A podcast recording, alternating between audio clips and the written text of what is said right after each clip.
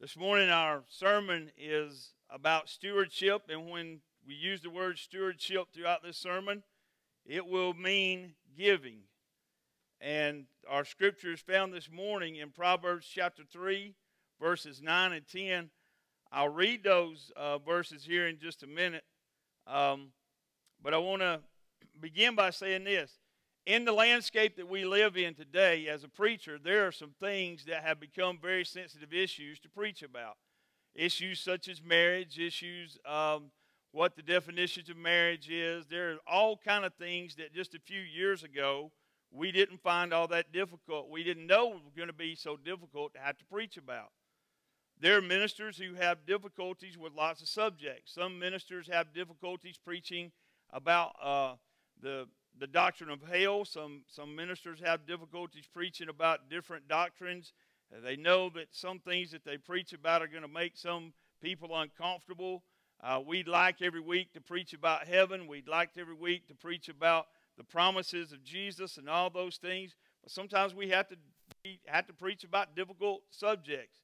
To me, this is the most difficult subject that I have to preach about because um, I can preach about hell. I can preach about sin. I can preach about all kind of different things. I may affect a few people, make a few people upset, but I have noticed that when I preach about giving, it's when I make more people upset with me than any other thing that I preach about. So, knowing that, I look for some opportunities. Some, some. I look for some resources.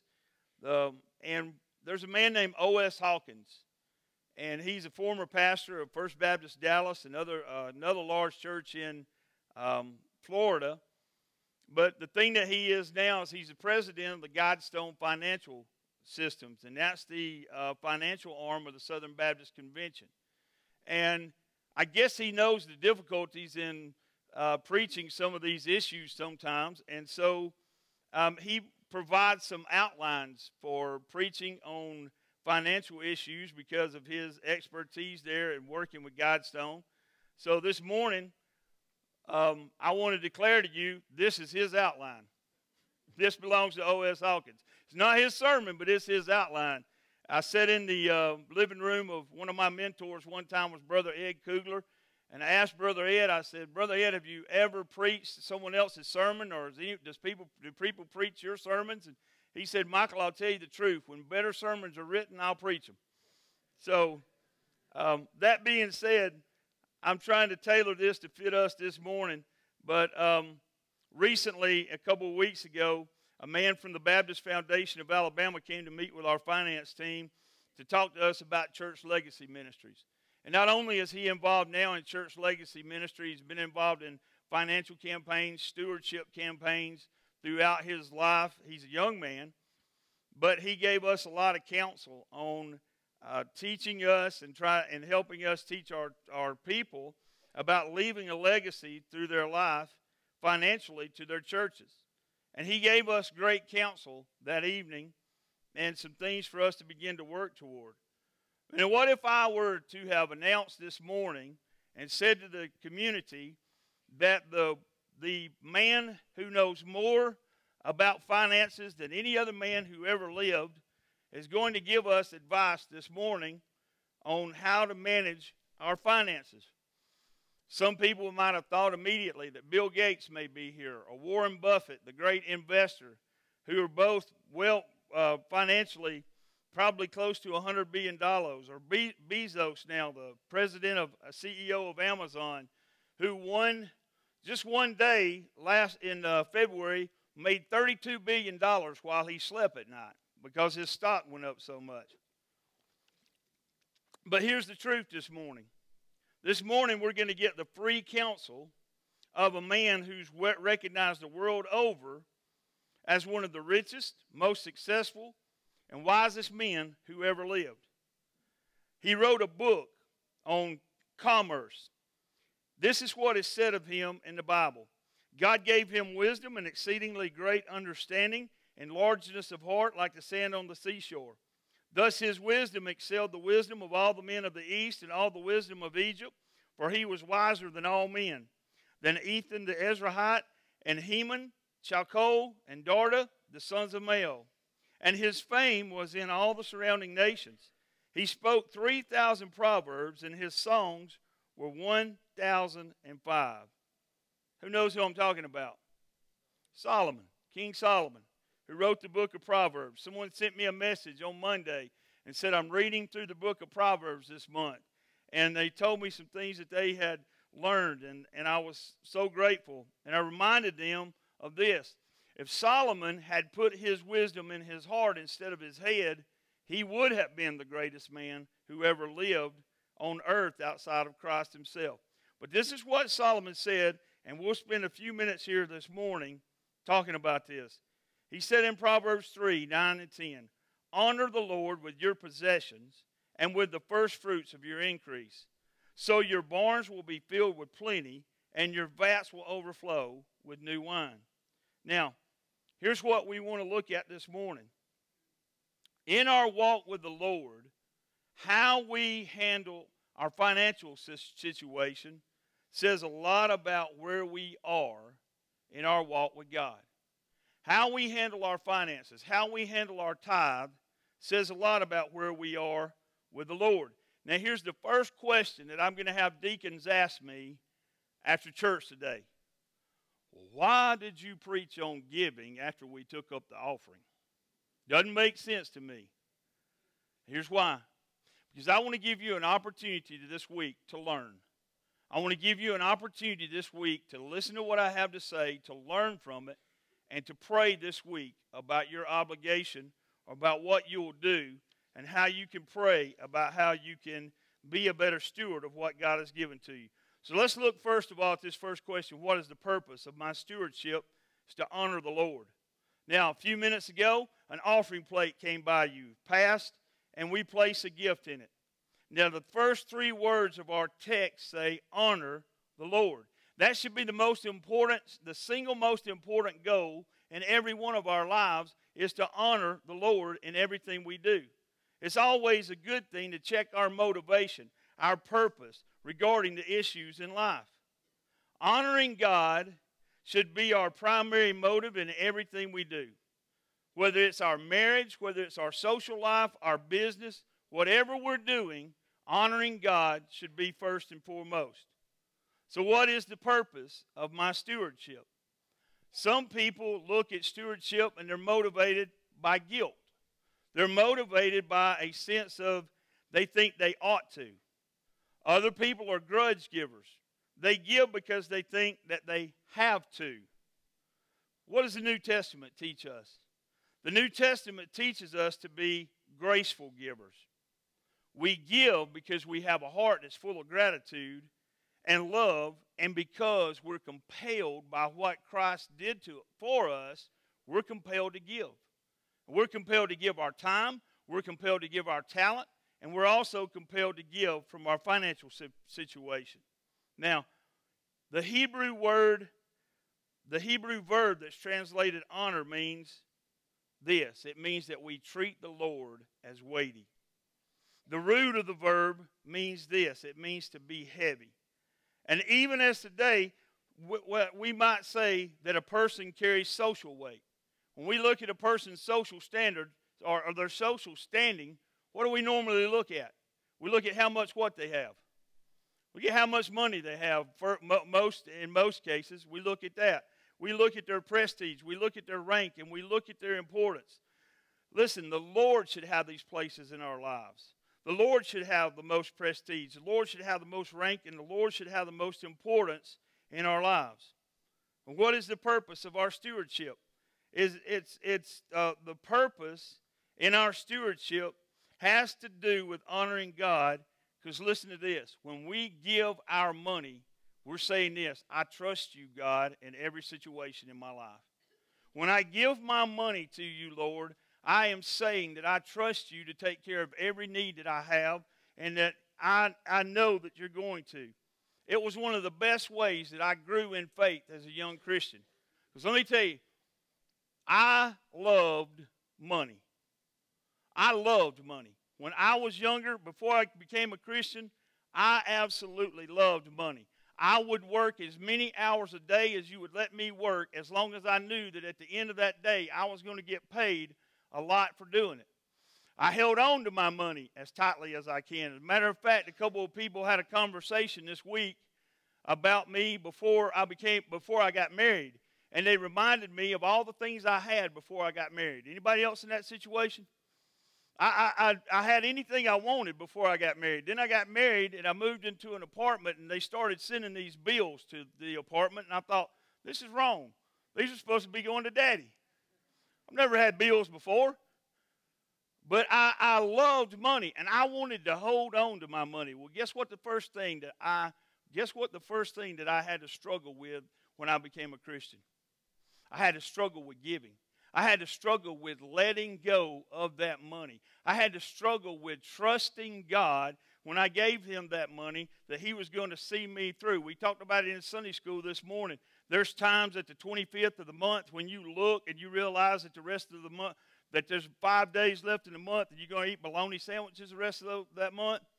There's times when you have to trust the Lord to even provide the bologna. I remember when we uh, first got married and I first was uh, preaching, and we would leave our house, and whatever I made that day for preaching, when I would walk in these little country churches, they have what they is famously known as the Baptist handshake.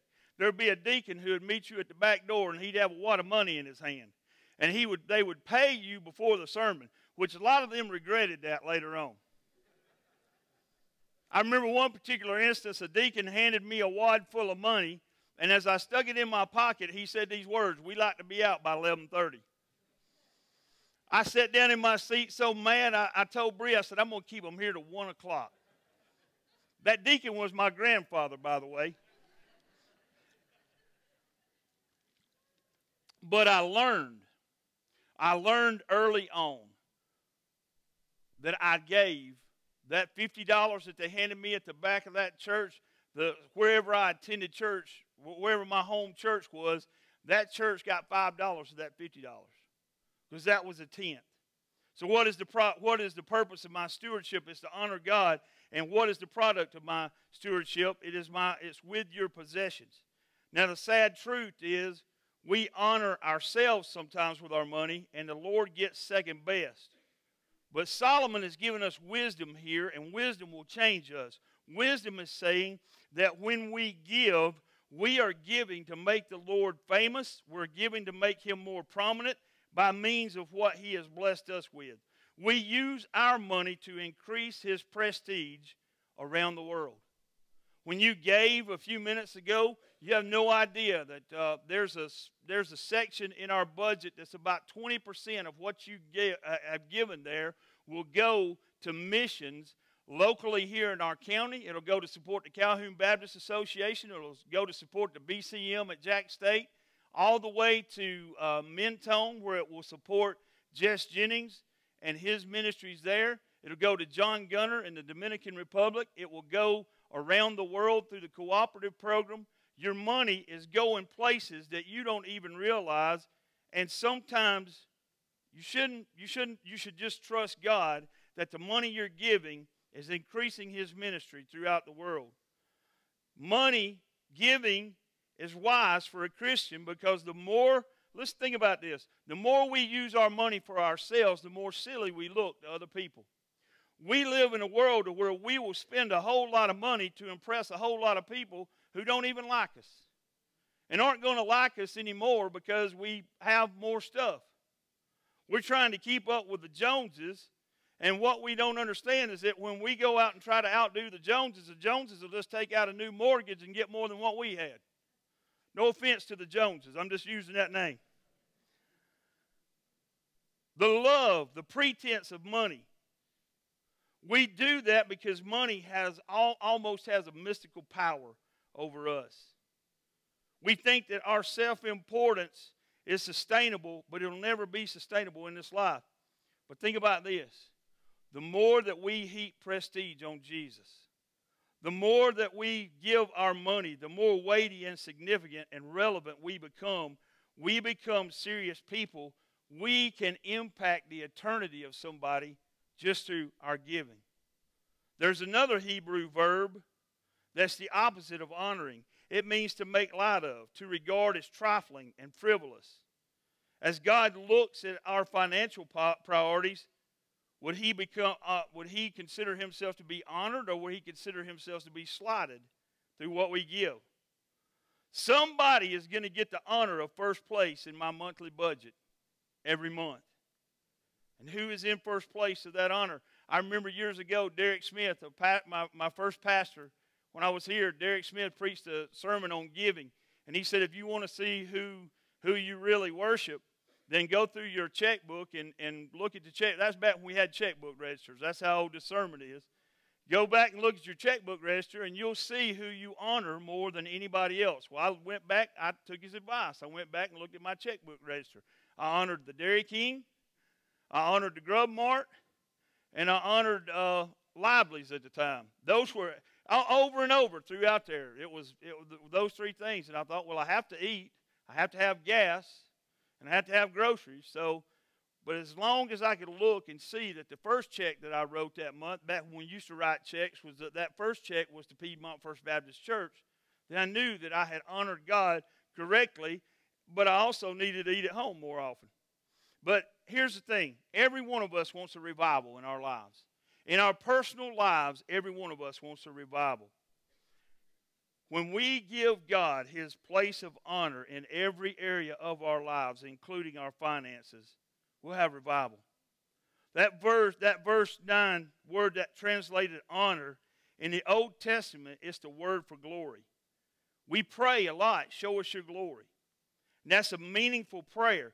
Here, listen to this. The glory of God is why you and I are on the planet. The glory of God is why the planet exists. The glory of God is why everything is here. What is God up to in all of this? Listen, He is displaying His glory so that we can, we can thrill over Him for all eternity. The glory of God is the central theme of the Bible. Everything that is wrong in the world today is traceable to this one huge sin where God was trivialized. Life can't work because when we shut out the glory of God and treat ourselves as more weighty than God in any situation. But here's the thing when we give God this area of our lives, it is a freedom and it frees us up and it grows our faith in such a way that we will never regret giving Him our possessions. Um, the purpose and product of our stewardship, the way we handle our possessions, is a reflection is what is on the inside of us that our Lord Jesus Christ, Jesus spoke on the issue of giving in one out of three of his recorded, every one out of three of his recorded sermons and parables. So, those are the first two things. Let's take a break and catch our breath. I heard somebody tell me this morning that I, my voice puts their baby to sleep. All right? Um, I have that effect over their child. They wanted to know if they could take my recordings and play them for their baby um, every night. Go by all means. But here, here's the priority of my stewardship. Solomon says this, and this is where he heads to a great promise. He says, with the first fruits of all your produce. The first fruits are the best of the harvest, are the best of the harvest. Numbers 18 and 12 bear this out. Exodus 23 19 says, just as God speaking, the best of the first fruits of your ground you shall bring into the house of the Lord your God. So then we honor the Lord with our wealth. We give away to him our first and our best. He comes first in our budget even before what we give away as taxes. Now, April 15th is looming on us large. Some of you are, are thinking about that deadline. Some of you are thinking about those taxes that you, you got to settle. When you give to God ahead of your taxes, you're giving of your first fruits. We honor the Lord with our wealth when we calculate not from the net, but from the gross. Because here's what the Bible says it says, from all your produce. Now, some of you are going to take that up with me later, and I understand that. But I, that's what God's Word says here, and that's how I interpret it. It's all of our income. If we dishonor God not only by giving Him anything, but also we dishonor Him by giving Him leftovers. After we've taken care of ourselves and our monthly budgets, and then we decide to give what's left over to God. Our giving to the Lord can be like a tip that we've left on a table in a restaurant somewhere. But we honor God when we give Him the first cut from our gross income. Listen, Solomon is the wisest person who ever lived, and he's writing this to us. And what we know here is that Solomon was not tight fisted, he was a giver, but through what he writes. Now, I want you to understand it. Think about this.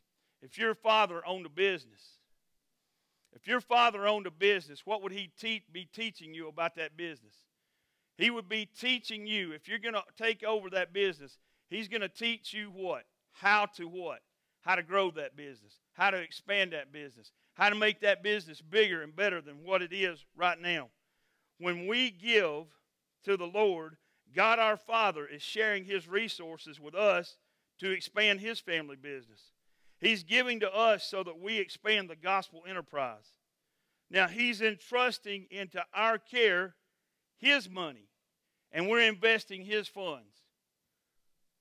What, how much of the money that I receive is, is God's money? All of it. Every bit of it. Now, I want to teach you this morning how to make 90, uh, 90% return on your money. You with me? Some of you probably in the last couple years you've been making 30 and 40% returns in your uh, investments with the stock market doing as well as it has. Um, but here I want to tell you this if you want to make a 90% return on this money, give 10% as a tithe, and God will allow you and pay you a 90% commission. That's the best, that's the best return on money I've ever heard of. How about you? 90% return. It says 100% his. We give 10% back, and he allows us to keep 90% of the 100% he gave us. Now, he's a pretty good boss to work for, isn't he? I can remember this. Bree's not here this morning. A friend of hers is taking her out of town for her birthday. Uh, and normally, when I use Bree as an example, y'all all uh, look at me like she's going to kill y'all, uh, going to kill you when she gets home. But I want to use this example this morning. I remember when Bree, the very first job Bree ever had, she went to work for Dr. Lusk at Lusk Animal Clinic. She was dipping dogs and helping with surgeries, and I remember she had, she was a new Christian while she was working there. And she would get a check at the end of the week. She lived in her own apartment. She bought her own meals. She was on her own. And at the end of every week, she would get a check. The gross of that check was $100. And the very first thing that Bree did was she wrote a check to Piedmont First Baptist Church for ten dollars out of that out of that gross. Now she probably was bringing home somewhere around 80, 85 to ninety dollars out of that, she would write a check to Piedmont First Baptist Church for ten dollars. We were just friends at the time, and I remember listening to conversations that her family had with her about how she needed that ten dollars there were a lot of wealthy people at Piedmont First Baptist Church, and they could give the money there. You need that $10, and you need that to live on every week because we can't keep supporting you. You're out of high school now. But Bree, every week, she would write that check for $10, and she would put it in the offering plate here. And here's what I want to tell you with her not here this morning. I have watched through the years, I have never witnessed my wife get a check in nearly a quarter of century of our friendship, courtship, and marriage, I've never witnessed her get a check without the first thing that she did was to sit down and write a check to Piedmont First Baptist Church for 10% off of the gross of whatever she received. And here's what I want to tell you is this. Because of that, I have watched God faithfully bless her to where now the checks that she writes are not $10 checks, but they're sometimes thousands of dollars of checks that she writes and that she drops in the offering plate. And I watched her for the last couple of years. Business has not been real good. The economy was not good at all. And I watched her struggle with, with, with finances for the last couple years. But I tell you what, I never saw her struggle with. I never saw her struggle with taking that checkbook and writing a check to Piedmont First Baptist Church and putting it in an offering plate every time that she received a check and knowing that she gave it, not because it was an obligation or not because she felt like she ought to, because she knew what Jesus Christ, how he changed her life, how he made her life whole, and how he forgave her of a multitude of sins, and that the least she could do for him was to give back the first 10% of what he allowed her to have and allowed her to own. And as a result, this year, she's having one of the best years that she's had in, in a long, long time. And I'm watching her again with the same smile on her face when times are bad and the same smile on her face when times are good. I'm watching her write that same check and put it in an offering plate every week and do it to honor God. So that's the priority of our stewardship. Here's, here's as we finish up this morning, here's the promise of our stewardship. Solomon says this If we give, that our barns may be filled and our vats overflow with new wine. God's capacity to give way out, out, out it, it exceeds our capacity to receive. I have friends who are incredible givers. And they give not just to the church, but because of what they give to the church, God has blessed them. And when they see a need arise in our community and they see things happen in our community, they're some of the first people there to write a check to those people for what, is there, what, what has happened to them and what they need replaced. Jesus said this about giving. He said, Give, and it will be given to you, good measure, pressed down, shaken together, running over, will be put into your lap. For with the measure you use it will be the measure it will be measured back to you. That's Luke 6:38. Now, here's a misconception that we'll tell people when we're trying to teach them about giving and about tithing. We'll say to these words to them, if you give, God will make you rich. Now, I want to tell you this. I've been giving consistently now for over 24 years. God has not made me rich. All right? That's a misconception. Because if we gave with that end result in mind, then we are not trusting God, but we're using God like we would use the stock market or any other vehicle. We're saying, I'm going to get a return on this. There's a promise on this. And God wouldn't be honored, He'd be used. He means what Jesus means here, as God's people have experienced with great joy throughout history. Matthew Henry says this If you invest for His sake, he will give you more to invest for His sake. God will bless you with an increase of that which is for use, not for show, that which is for giving away, not for hoarding. Those who do good with what they have shall have more to do good with. Now, think about this loving Jesus as we do, nothing should make us happier than to do more good for His sake. Because that is how Jesus treated us so, uh, 2 Corinthians 8 and 9 says this For you know the grace of our Lord Jesus Christ, that though he was rich, yet for your sake he became poor, so that you by his poverty might become rich. How did I become rich? I became rich in salvation. I became rich in the promises of God. I became rich not financially, but I became rich in this relationship because Jesus Christ gave his life for me. He became poor and impoverished so that I might become rich with eternal life. Now, I believe that someone who would do that for me should be honored. So we have the wisest advice ever given on stewardship and given by the wisest man who ever lived.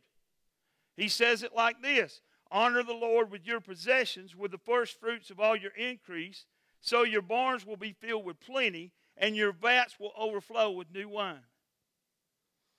Now, what's the greatest stewardship verse in all of Scripture? The greatest stewardship verse in all of Scripture is found in John 3:16. What does it say to us? It says, For God so loved the world that he gave his only Son, his one and only Son, so that through him no one should perish, but everyone could have eternal life. That's God's stewardship. What did God give at Calvary? God gave his best. God gave his all. God gave his everything for us at Calvary through the Lord Jesus Christ. Through God the Son, Jesus Christ, there at Calvary, God gave us His best. And as we live and breathe in this world, we should want to honor God in everything that we do by giving Him our best. It's a difficult sermon, difficult to get through. I've been counting the minutes to get to this point. But here we are. Jesus gave his all for us, and he gladly did it. He did it without, without opening his mouth. He went to the cross for us. And this morning, I just want you to reflect and think this week and pray about honoring God through stewardship, through your time, through your talent, and through what you give. In every area of our life, how are we doing with our time? How are we doing with our talent?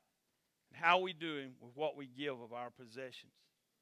If you're here this morning and those words are for you, that who that God gave his Jesus for whosoever, not for a select few, not just for this group and not for that group, but it's a whosoever gospel. He gave Jesus for whosoever will. He gave his son on Calvary for whosoever will.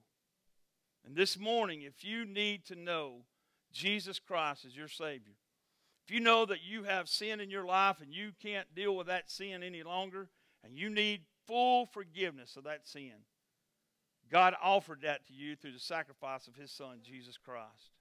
And this morning, I invite you to come.